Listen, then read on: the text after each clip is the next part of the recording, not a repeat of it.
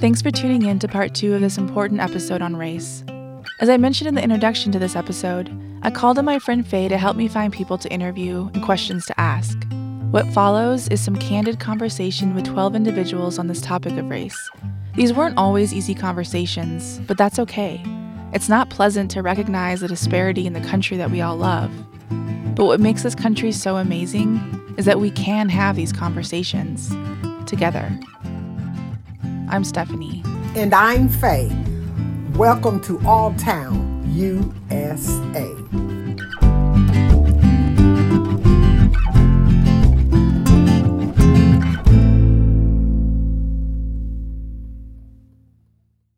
First, we sat down with David Patterson, George Terry, and Jamarco Walker. We asked them to share their thoughts about racism and their thoughts on current social justice issues. Here's David. From my perspective, I look at this as we've had systemic racism, slavery, whatever you want to call it, since we came to this country. We have always seen where we were not treated as well as the whites. Right now, I really feel that there is such bitterness, it's almost hatred that's going on in this country. There needs to be a conversation about how can we conquer this divide? How can we bring all of our people uh, together? And right now, it seems almost insurmountable. Until America conquers its race problem, we're going to always have issues. Dr. King used to say that you know there's uh, as long as any any black person is is being treated unjustly, that affects all of America. And mm-hmm. ever since they told us in 1787 that we as black people were three fifths of a person, we've been behind the eight ball. We've been behind the eight ball and we're still trying to catch up. But until we get to the point where we have the ability to be able to be treated decently, you know, uh, Blake was held by his shirt and shot seven times in his back. The white boy walked down the street shooting black people. They did nothing to him except they gave him a drink of water. So, I mean, you guys can take take it from there. I'm I'm I'm kind of disgruntled with that. Uh, I had some hope, but uh, uh, we need a lot of help. We've come a long way, but we, you know, Dr. King, you say, you know, Lord, we ain't what we ought to be. We ain't what we want to be. But thank God we ain't what we used to be. Now that may be true, but we still have a long ways to go. And here's George. I started listening to different terms. The American dream. Well, for black people, that's almost meaning American survival. Our parents worked just to survive, not get ahead. They just wanted to make sure that they could feed their families. So when you look at certain terms that that they use, they mean totally a different thing. You know, totally different. I think as I grew up, though, I was fortunate enough to know what the American dream was, or at least I could recognize it when I seen it. Of course, the same way I could recognize racism when I see it. I'm not an optimist. I'm thinking that I know in my lifetime there's not going to be no racism. I think as long as you have the haves and you have the have nots, you're going to have racism. And so if we can get ahead, you know, there's some people that are trying to let us get ahead. They're giving us opportunities to be bosses and be over things.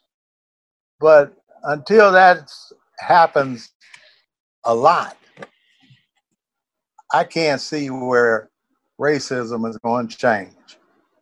Next is Jamarco Walker. Jamarco grew up in Alton, but after serving in the military, he now lives with his family in Georgia. In the military, we were all we called ourselves brothers, right? Of course, there's racism that exists, but nobody would come out and be uh, blatantly racist because of the uh, because the EO, you know, everything, the equal opportunity, and you know, um, nobody just come out and be directly racist. But when I was in Afghanistan, an Australian he wanted to know about uh, racism. He said, "Hey man, is United States really racist?" And I said, "Yeah."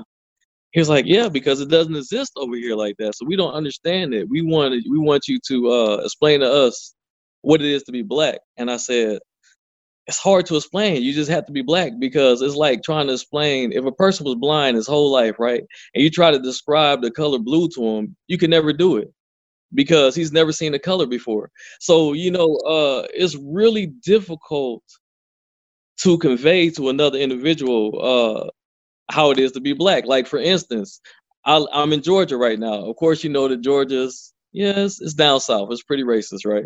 So, two miles away from here, the school system is terrible, right?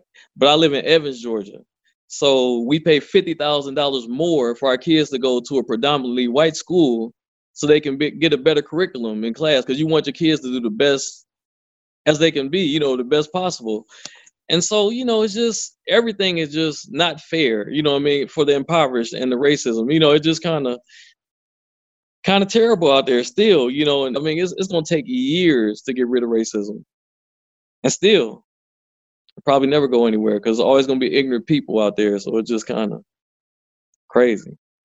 You know, uh, if you leave the children alone, children just just want to play. The little children, they just want to get together. It's the parents. It's the parents that come in and say, "Hey, hey, hey! You can't be out there playing with with uh, with George over there." So you know, and that's the sad thing. And it it perpetuates itself. It's cyclical, one cycle after another when they're doing this. You know, Dr. King said, you know, um, the thing that hurts us most is the good white people won't say nothing. The good white people, they won't come out and speak up. We, we don't want to destroy this, this country. We don't want to destroy the economy. We just want to make it live up to a more perfect union, as the preamble in the Constitution says. That's all we want to do. Make it better. Just give us a chance. I asked David how he finds the strength to keep fighting. It's just like having good health. We have to fight and exercise until the day we die if we want good health. And that's the same way with with us trying to overcome racism. You know, I don't know why we had to go through all of this, why we had to suffer so much. Frederick Douglass said in 1857, he was asked that question, well, why, why we got to keep going through all of this? And Douglass said in 1857, if there is no struggle, there is no progress.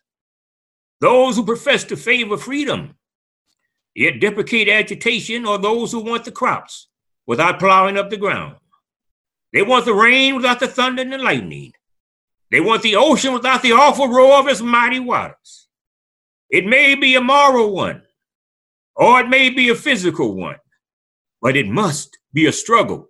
Man may not get all that he pays for in this world, but he certainly must pay for all that he does get. We have always faced a lot of obstacles. I myself have seen so many things to come my way, but it's always been the God that's inside of us. The God that's inside of us that has allowed us to keep on keeping on. In spite of whatever we had to deal with, we knew we had to we had to keep on. For God tells us, you keep doing your best, and He'll do the rest. Until the day that God calls us all home. Until that day, He says, Well, what have you done? We keep striving and trying to do the best that we can. And when you've done all you can, you just stand. Amen. Amen. Amen and amen and amen. the struggle is still on.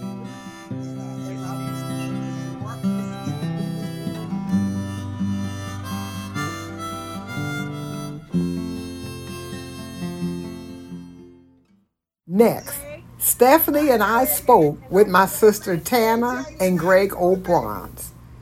Well, of course, Tana is black and Greg is white. And their two children, Tahana, who is 29, and Jalen, who is 23. They live just outside of Columbus, Ohio. Okay. And even though they grew up in a fairly diverse community, they still face racism. I do remember Jalen and Tahana in sports, though, um, of people calling them niggers and things like that. Oh. Uh, so that was it was kind of rough watching them go through that. I remember Jalen one time asked what what what is he? What should he be? You know, black or white? And I just told him you're supposed to be the best of both worlds. That's all. You're just the best of both worlds. Here is Jalen and Tahana. It was it was weird because either you're too black or you're too white. There's never like in between for each group. I'm not necessarily black. I'm not getting treated the same way being black. I'm not treated as, as one of the others. I'm not treated the same as everybody else. But I mean, it, it, honestly, sports is what kept everything balanced. Because I had no one everybody really like when you played football, no one pictured you as, at least to me, no one pictured me as, oh, you're black, oh, you're white. No, I got to play as for being who I wanted to be playing sports. So I, I just enjoy that. To be honest, I really didn't notice any difference of how I was being treated versus anybody else until it was about junior, senior year. And then it was more apparent. It wasn't even much, much of the school, it was the students or different parents, how they viewed black children versus the white kids. You will see like different parents where they'll be like, oh, yeah, she can come over, but they watching me extra close. I asked Hannah how being followed in stores makes her feel. To be honest, it's normal now. Like when I don't see somebody, especially when I go to Walmart, if I don't see somebody behind, it's like, oh, okay, maybe they're used to my face. But now if I do see somebody, I go down two or three rows and someone's still behind me, it's it's really normal. Like just like, oh, hey. Like I mean, I, I notice you, you notice me. Hi. Kind of. And just keep on walking. I'm gonna keep on shopping. And a lot of them follow you all the way to the register. And at that point, that's where it's like, okay, you know I'm buying. So yeah. So it's really just yeah. I mean, you if they want to follow, that's just my mindset. Is if you want to follow, I mean, I'm not doing nothing I shouldn't be doing. And if anything, you're gonna see me and my daughter dance in the, the aisles before you see us do something we shouldn't do. I don't know about you, but it makes me sad and upset to know that being followed when shopping in a store simply because of the color of your skin is something that can become normal. We asked Jalen and Tahana what are your views on the Black Lives Matter movement? So I think I think it's a great thing having a lot of black and white kids and Latinos, everybody coming together to help support one cause that needs to be fixed. And, and honestly, as much as I feel bad for all the rioting and all that violence, I don't necessarily agree with it. But sometimes like we took a peaceful kneel, Mm-hmm. and you guys didn't want to take it? That is actually very encouraging seeing people from all races. And then also i don't know if you noticed but there's been a lot of like 60 70 year olds that are white and black and they're coming together saying like we've been fighting this for years. So that's reassuring. The only part that does is it seems like every time we kick it up to a notch and it's like a little calm it comes in with a flood of I guess Confederate flags and a, a flood of people trying to basically bash everything that we just accomplished. Like we just got past this and now we're going to move on to the second one. Then there's someone there to be like oh well we're going to take this away because y'all whatever the case may be. We we said black lives matter or something like that and it'll be something little like that where they they take it and run with it. Mm-hmm. so they like basically crap on everything we just formed. To me that's how i felt we then asked Hannah about her views and experiences with law enforcement. Yes, when I get pulled over, I do automatically, as soon as I see them behind me, I will start dialing my dad and put him on speakerphone. And I have actually noticed like a change in their face, a change in their personality. The the voice, like the tone that they use with me, will completely change the moment my dad says, "Oh, I'm Greg O'Brien, and that's my daughter." Like you can you can see like a whole like different mask and lifted, and they're like, "Oh, well I pulled you over for this," but before when you first pulled me over, you didn't have no answer, you didn't have no reason. Then my dad talked, and you're like, oh, well, I pulled you over because you're tagged, or I pulled you over because you was slightly speeding. But before, you wasn't telling me nothing. So it's because they can hear he's white, or they know him and they know he's white. I believe that they hear it in his voice that he's white. Yeah, but I think it's they hear the tone from him over the speakerphone because you will see like a whole like it, it's like a, a whole mask that just got lifted off their face. Like before, they was all like mugging and you know like had a mean look. Then as soon as he gets on the phone, it's like, oh well, I'm gonna let you go with a warning, or I'm gonna give you a ticket. And I can't honestly say that it would have played out the same way if I didn't call him. I asked her if she had any thoughts on how to bridge this apparent divide. I think it would take more understanding. As far as the police, I low key, like, honestly, I feel split about it because I have met good cops on one side and then bad cops on another. I've also met black cops that I've been just as scared of as it was a white man. And I've been, I met white cops that, I mean, a white cop then took me home and I didn't have to stress or worry nothing about it. So there's, you know, I've seen it from both sides. So with the cop situation, I am kind of split down the middle. No administration has done anything to correct the situation throughout the last 40 years, 50 years. Um, and they all want to blame each other for this. And defunding the police department is not the answer. You need the police department. Trying to figure out a way to get better people in the police department and, and holding the police officers accountable for the same laws that they hold the citizens accountable for is the other way that they're, they're going to solve this issue. They have to, if, if you strangle someone, if you shoot someone, um, you should be held accountable for that. If you murder somebody, it doesn't matter if you have a blue uniform on or not. If you murder someone, you need to be held accountable. There was there were just as many black people being killed by white officers back in the 70s, 80s, 90s, and 2000s than there are now, and not, no one's done anything about it. And now they just want to point fingers and say, this is your problem or this is your problem. And you can figure out the economy, try to figure out how to balance it, how to make, how to bring up the income of the lower and middle income people and reduce the income of the wealthy. The society as a, as a whole has got to be fixed. It's, it's not, they, can't politicize it. They can't use it as a, a, a st- stomping ground for their, for their political campaign because neither side is right right now like the church I go to now, it's a handful of us blacks that go there. And they asked me to be an elder. And not because I'm black, but because I treated every man the same. And that's that's what all I expect from anybody is we all treat each other with consideration, respect, um, and try to be understanding. If we don't understand, just ask the question. And I'm good at asking. I will ask in a minute. You know, like, well, who is this? What you like? What you don't like? You know, why not? help me understand it. As far as everybody else, like the community, I feel like if we opened and wasn't so shut off to what we don't experience or what we haven't seen ourselves, that it could move a little farther. Like just listening to somebody's story and taking it into consideration instead of being like, oh, well, if you just listen to the cops, they won't do that because that's not everybody's story. So I feel like we just went in more understanding and instead of trying to persuade everybody to our side, just listen to me. Like, I don't need you to be on my side. I just want you to listen. So if you listen, that, you know, that makes a little crack and now allow something else to get in there. But that's just all I'm asking. Like, for my friends and stuff that I see, just listen. You don't got to get up and march with me. You don't got to say the same things I'm saying. Just listen to what I'm saying and don't discredit what I have said. And that's it. Next is my son Lorenzo Taylor, who was born and raised in Alton. At the time of this interview, he was a law enforcement officer on the U.S. Mexico border in Texas. And I asked my son Lorenzo, when was the first time that you remember racism? Um, I would say my first incident was actually when I was in middle school. I was at a football game and a classmate of mine uh, that was the first time I was called the N word.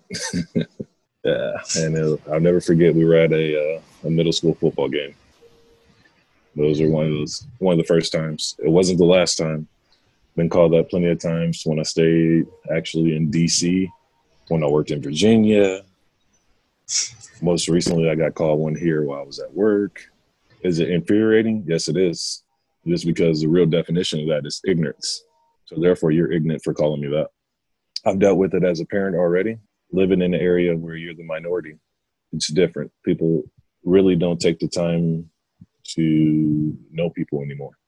They take preconceived notions off of doing their own research or, you know, initiating a conversation with somebody that's different than them.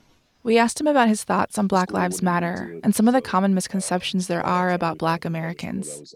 I have coworkers, you know, that had different views on Black Lives Matter, what necessarily African Americans, why they're so upset, you know, with killings and, you know, everything that's going on. And I had to have a conversation with them. It just didn't start today. It just didn't start last week. It just didn't start last year, five years. This has been going on since the, in my opinion, the beginning of the country. It was like, so what do they want? Reparations? Because I don't understand, but think about a 200, 300 year head start when it comes to land.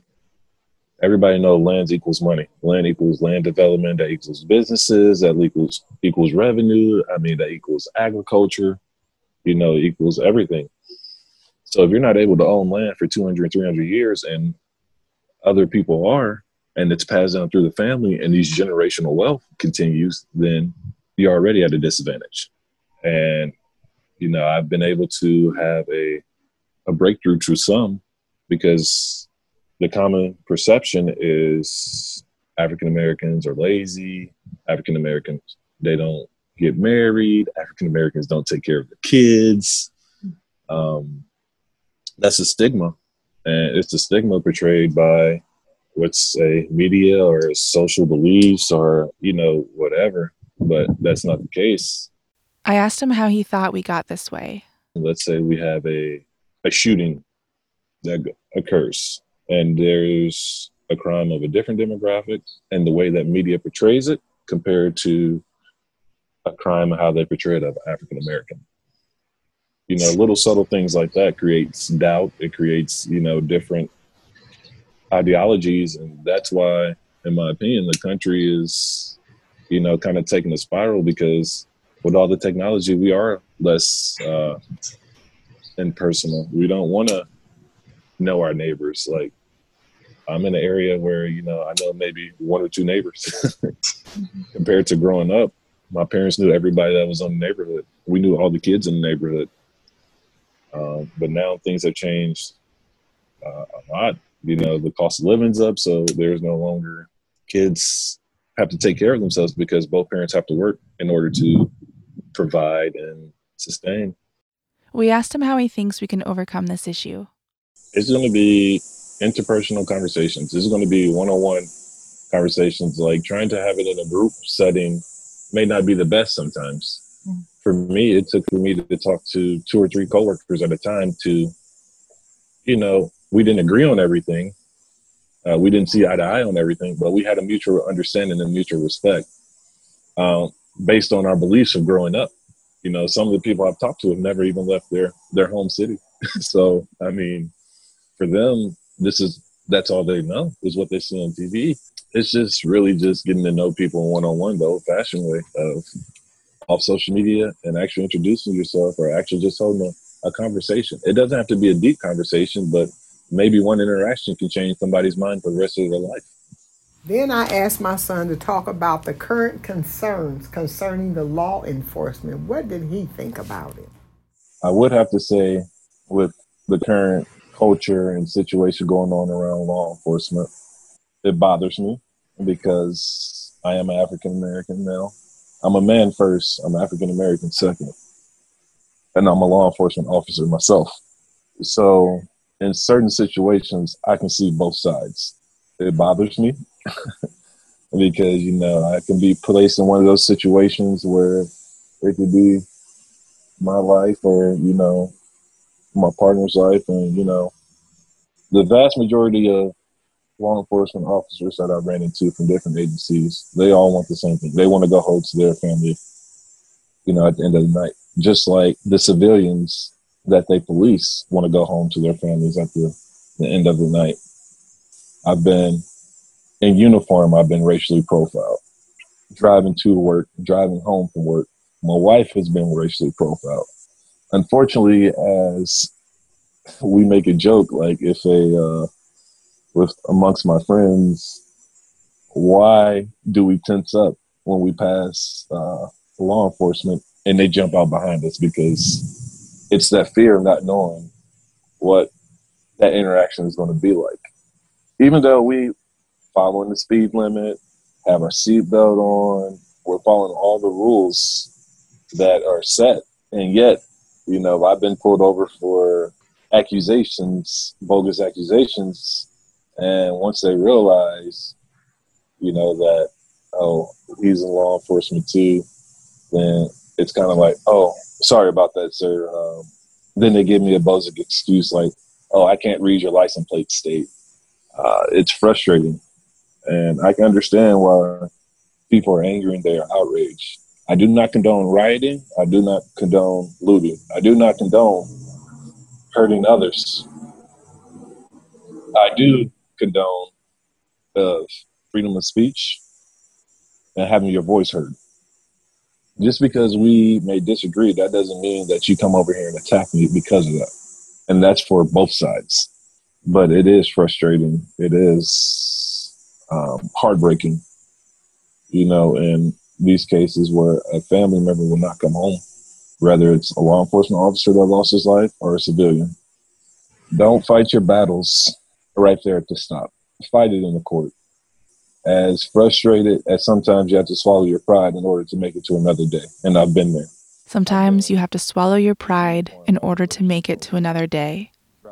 Again, it makes me sad and upset that this is a reality for some.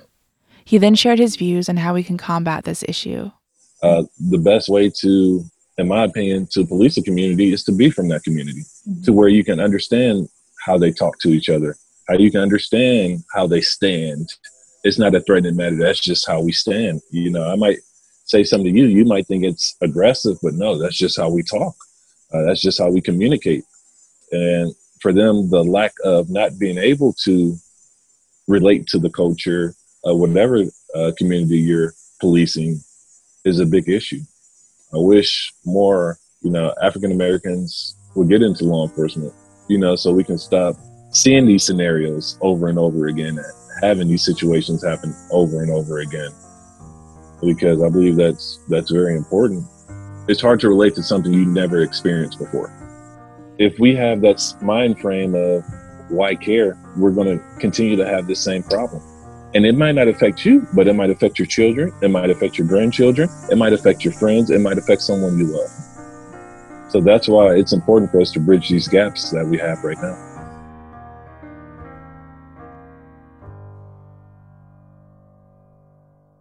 And finally, you'll hear from Patricia Ingram, Carson Ingram, Robert Armstead, and Lee Barham. We've all experienced this from uh, growing up in the 50s, 60s uh, with systemic racism. Um, we've seen change, but not enough. And it's so much racism and hatred and bigotry um, is just alive and well. And the more people are willing to take their heads out of the sand, and it, and start with acknowledging that it exists and that it's real, I think that's when change starts. And I think, uh, like George Floyd was the straw that broke the camel's back once again, but the camel's back's been broken many times. Here's Carson. But uh, I, I think it starts with the individual person, who they are, how they were raised, or fed into them. You know, you got to love yourself first, and you know, uh, you know that's what I think. You know, but it's between rich and poor. You know, if you're poor, you know, the rich kind of take advantage of you. You know, it's like throwing a bone out there and let the poor people fight over it. And rich people don't care about if you're black or white. Not really. They just, you know, just as long as you don't get uh, to where they're at. So the rich people I'm talking about. But it's all, uh, it's all a confusion. If you're anywhere there's chaos, and we say the devil is the author of confusion. And here's Robert. This change thing, uh, it's not going to change. People weren't born racist. This is something that they were taught. It's like, I've got this power and I'm going to keep it. I'm not going to let that go. You're beneath me and you're going to stay beneath me. What it's going to take for a change, I have no idea. It's way beyond me. But all the protesting in the world, all the peaceful demonstrating in the world, all the talking in the world, just what it is, just talk. No action. Police aren't going to be held accountable for murder. And that's what it is murder. And if they're not going to hold them accountable, they're going to keep on murdering black people because they can. Simple as that. They got the law on their side. Nothing black people can do about it. I believe it starts with the leadership. You know, I'm, I'm I was thinking about uh, the police department. Uh, you got, I'm, I'm, I'm glad we got the police. You know, because somebody breaking my house or something like that, I'm calling the police. But there's some that don't need to be police. There's ones that do, do their job, and there's one that they, they over uh, compensate or whatever. And they got racism down, I believe. I believe. But what do you do about it? So we were taught not to go to jail so we can get a job, don't get a police record, and go to school and get the education. They can't take that from you, your education, you know. But uh, uh, like I said, it's, it's, it's, it's up to the individual who they are. Be fair about it, whatever you be. Stand up when you're supposed to stand up. That's what was taught. Insecurity brings fear, you know. And when you got fear, you're something to do anything, you know. So, um, you know, it's a misconception about somebody. Somebody, some people think, well, we, uh, they're gonna get all our jobs, you know, and the better man don't get the job. It's just that's that's the way it's supposed to be. You know, if you got you better equipped for the job, you know, you, you can get the job, but that's not so in uh with blacks, you know, or noticing like we had our people had our foot on us for a long time. We always have to do even more to prove ourselves on a specific uh, issue, a job, anything, you know. Uh, it's just the way it is, you know. Uh, so you just got to adjust the best way you can without going to jail. You know what I mean? It's not just not going to jail now, Carson. It's just trying to stay alive. You ain't kidding. That's right. That's exactly right. You know, I got a son now. He's 30 years old. I, man, you uh, police stop you. You know, be cordial as much as you can or whatever, and just do what you're supposed to do. Don't get smart with them you know, because they, you know, you know what's going on right now. So you got to be very uh, cautious of what you do. And that may not help you. I understand that.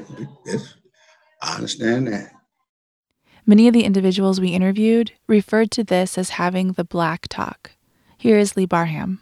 When we talk about race and really about race relations, it's always like a, a wink and a nod. Yeah, we hear you. Then go out there and beat the hell out of you again, and like the officers shooting shooting black men in the back.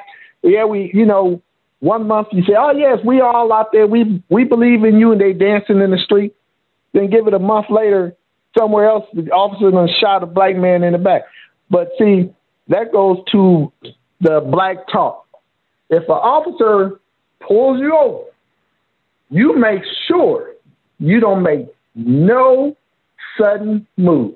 You keep your hands on that wheel, you be in compliance no matter what goes on because it's easier to come and get you alive than come and get you dead. I have had that conversation with my sons.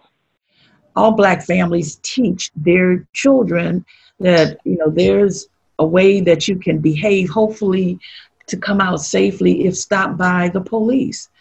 So all parents, uh, all black parents are teaching their kids the drill. You know, don't make sudden moves, keep your hands visible, try not to uh, anger, frustrate, you know, talk back or it, it's sad that you know our kids can't look forward to a future uh, and just have the regular teenage issues or young adult issues of getting a good job or getting your education, having a fun evening out, and uh, you can't wear certain clothes. I mean, it's just it's it's pretty. Um, it's sad. It's just sad. I tell you what, I, I've never seen, you know, with the marches and everything, as much white America joining in with the black as far as protesters. I've never seen as many, and that's a difference. Uh, you know, I, that was just something. Uh, that, that was something to me, you know. But uh, I don't know. You know, we just got to hold on anyhow. It's all about what type of spirit you got in you. Stop telling me wait for tomorrow. I said we've been holding on for hundreds of years. They can stop telling me to wait for tomorrow. Wait, wait, wait for what? How long am I supposed to wait? How many people supposed to die? You just to treat me like a human being. Any way you want to be treated. No. Uh, but like I say, sometimes they bring the worst out of you because you get tired of that mess Mm-hmm. coming at you all the time. You got to be on the defense, you know. So, oh, here we go again. Here we go. Now, how am I handle this? Let's be, let's be cool. You know what I mean? So, like Robert saying, how long we got to keep doing that, mm-hmm. feeling that way? and it has to start at home. So if you're leading in your home, and if you're being led in your church, and then you you're steady building into your community, if you can exercise humility, you'll start into humanity. And would you know you would treat another person decent. You wouldn't drag a person behind a car uh, because they're of the color of their skin. But if someone hit a dog, you would give them, you would send them to prison. But you can have a police officer shoot someone seven times in the back, and that's different. I mean, so where's the humility? Where's the humanity? I'm glad I got a chance to see now at this time uh, the, the, Floyd, the case with him. You know, I say, hey, we we kind of used to seeing certain things back in the day. You know, dogs being put on people and all that kind of stuff, water hoses and all that. And and I'm glad you guys getting the chance to see what we saw. It's even worse so now. You know, so just got to stand man, this is what it is now. So y'all got to be able to stand because our generation is moving on. So y'all gonna have to stand, man. You have to stand. For Lee, part of taking the stand is the power and the privilege of the right to vote. As he points out, voting will only bring progress if we can start to look beyond our own best interest and vote for what's best for others, especially those less fortunate than us. when when we stand with Black Lives Matter and we march and stuff, when we go to the polls, are we voting for that interest? You can march with me all day, but when you go behind that poll, you gonna vote for what's best for you instead of what's best for us all. If if I feel I'm not gonna have my entitlement, then I'll march with you. But when it comes down to it, we have to get people in there that's going to say, okay, it's going to be the benefit of everybody.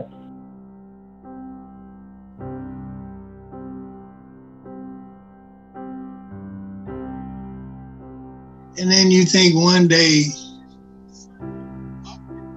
you won't have to go through this. but you just think that. you just think that. Because every day, every day, I'm still fighting the same problem. Maybe a few little things is lessened up, it's changed a little bit, but in essence, I'm still fighting the same problem. That's all I can do is, is keep on fighting. No matter what hand they deal, just keep on fighting. There's two things in this world that never changes. That's right and the truth. It might take a while for them to come about, but they never change.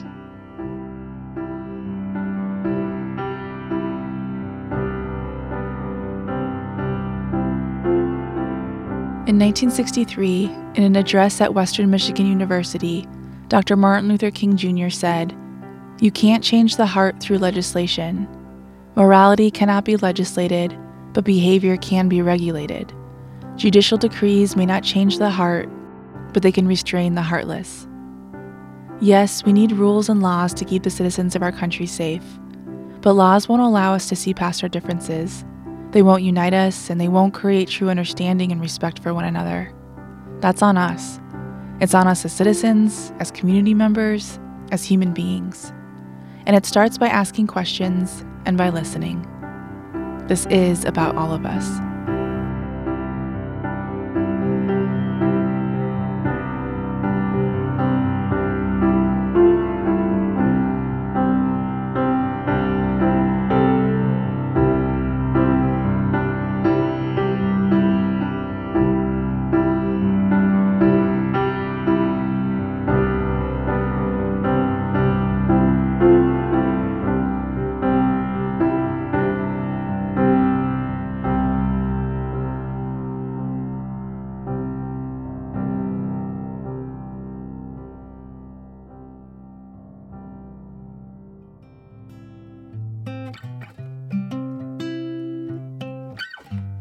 This episode of Town USA was written and produced by Faye Walker Taylor and Stephanie Young, edited by Stephanie Young. Theme music by Will and Janet Buchanan, with additional music by Darren Pierce. We would like to give a special thanks to Robert Ormstead, Lee Borham, Carson Ingram, Patricia Ingram, Tanner, Greg, Jalen, and Tahana O'Brien, David Patterson, Lorenzo Taylor, George Terry, and Jamarco Walker.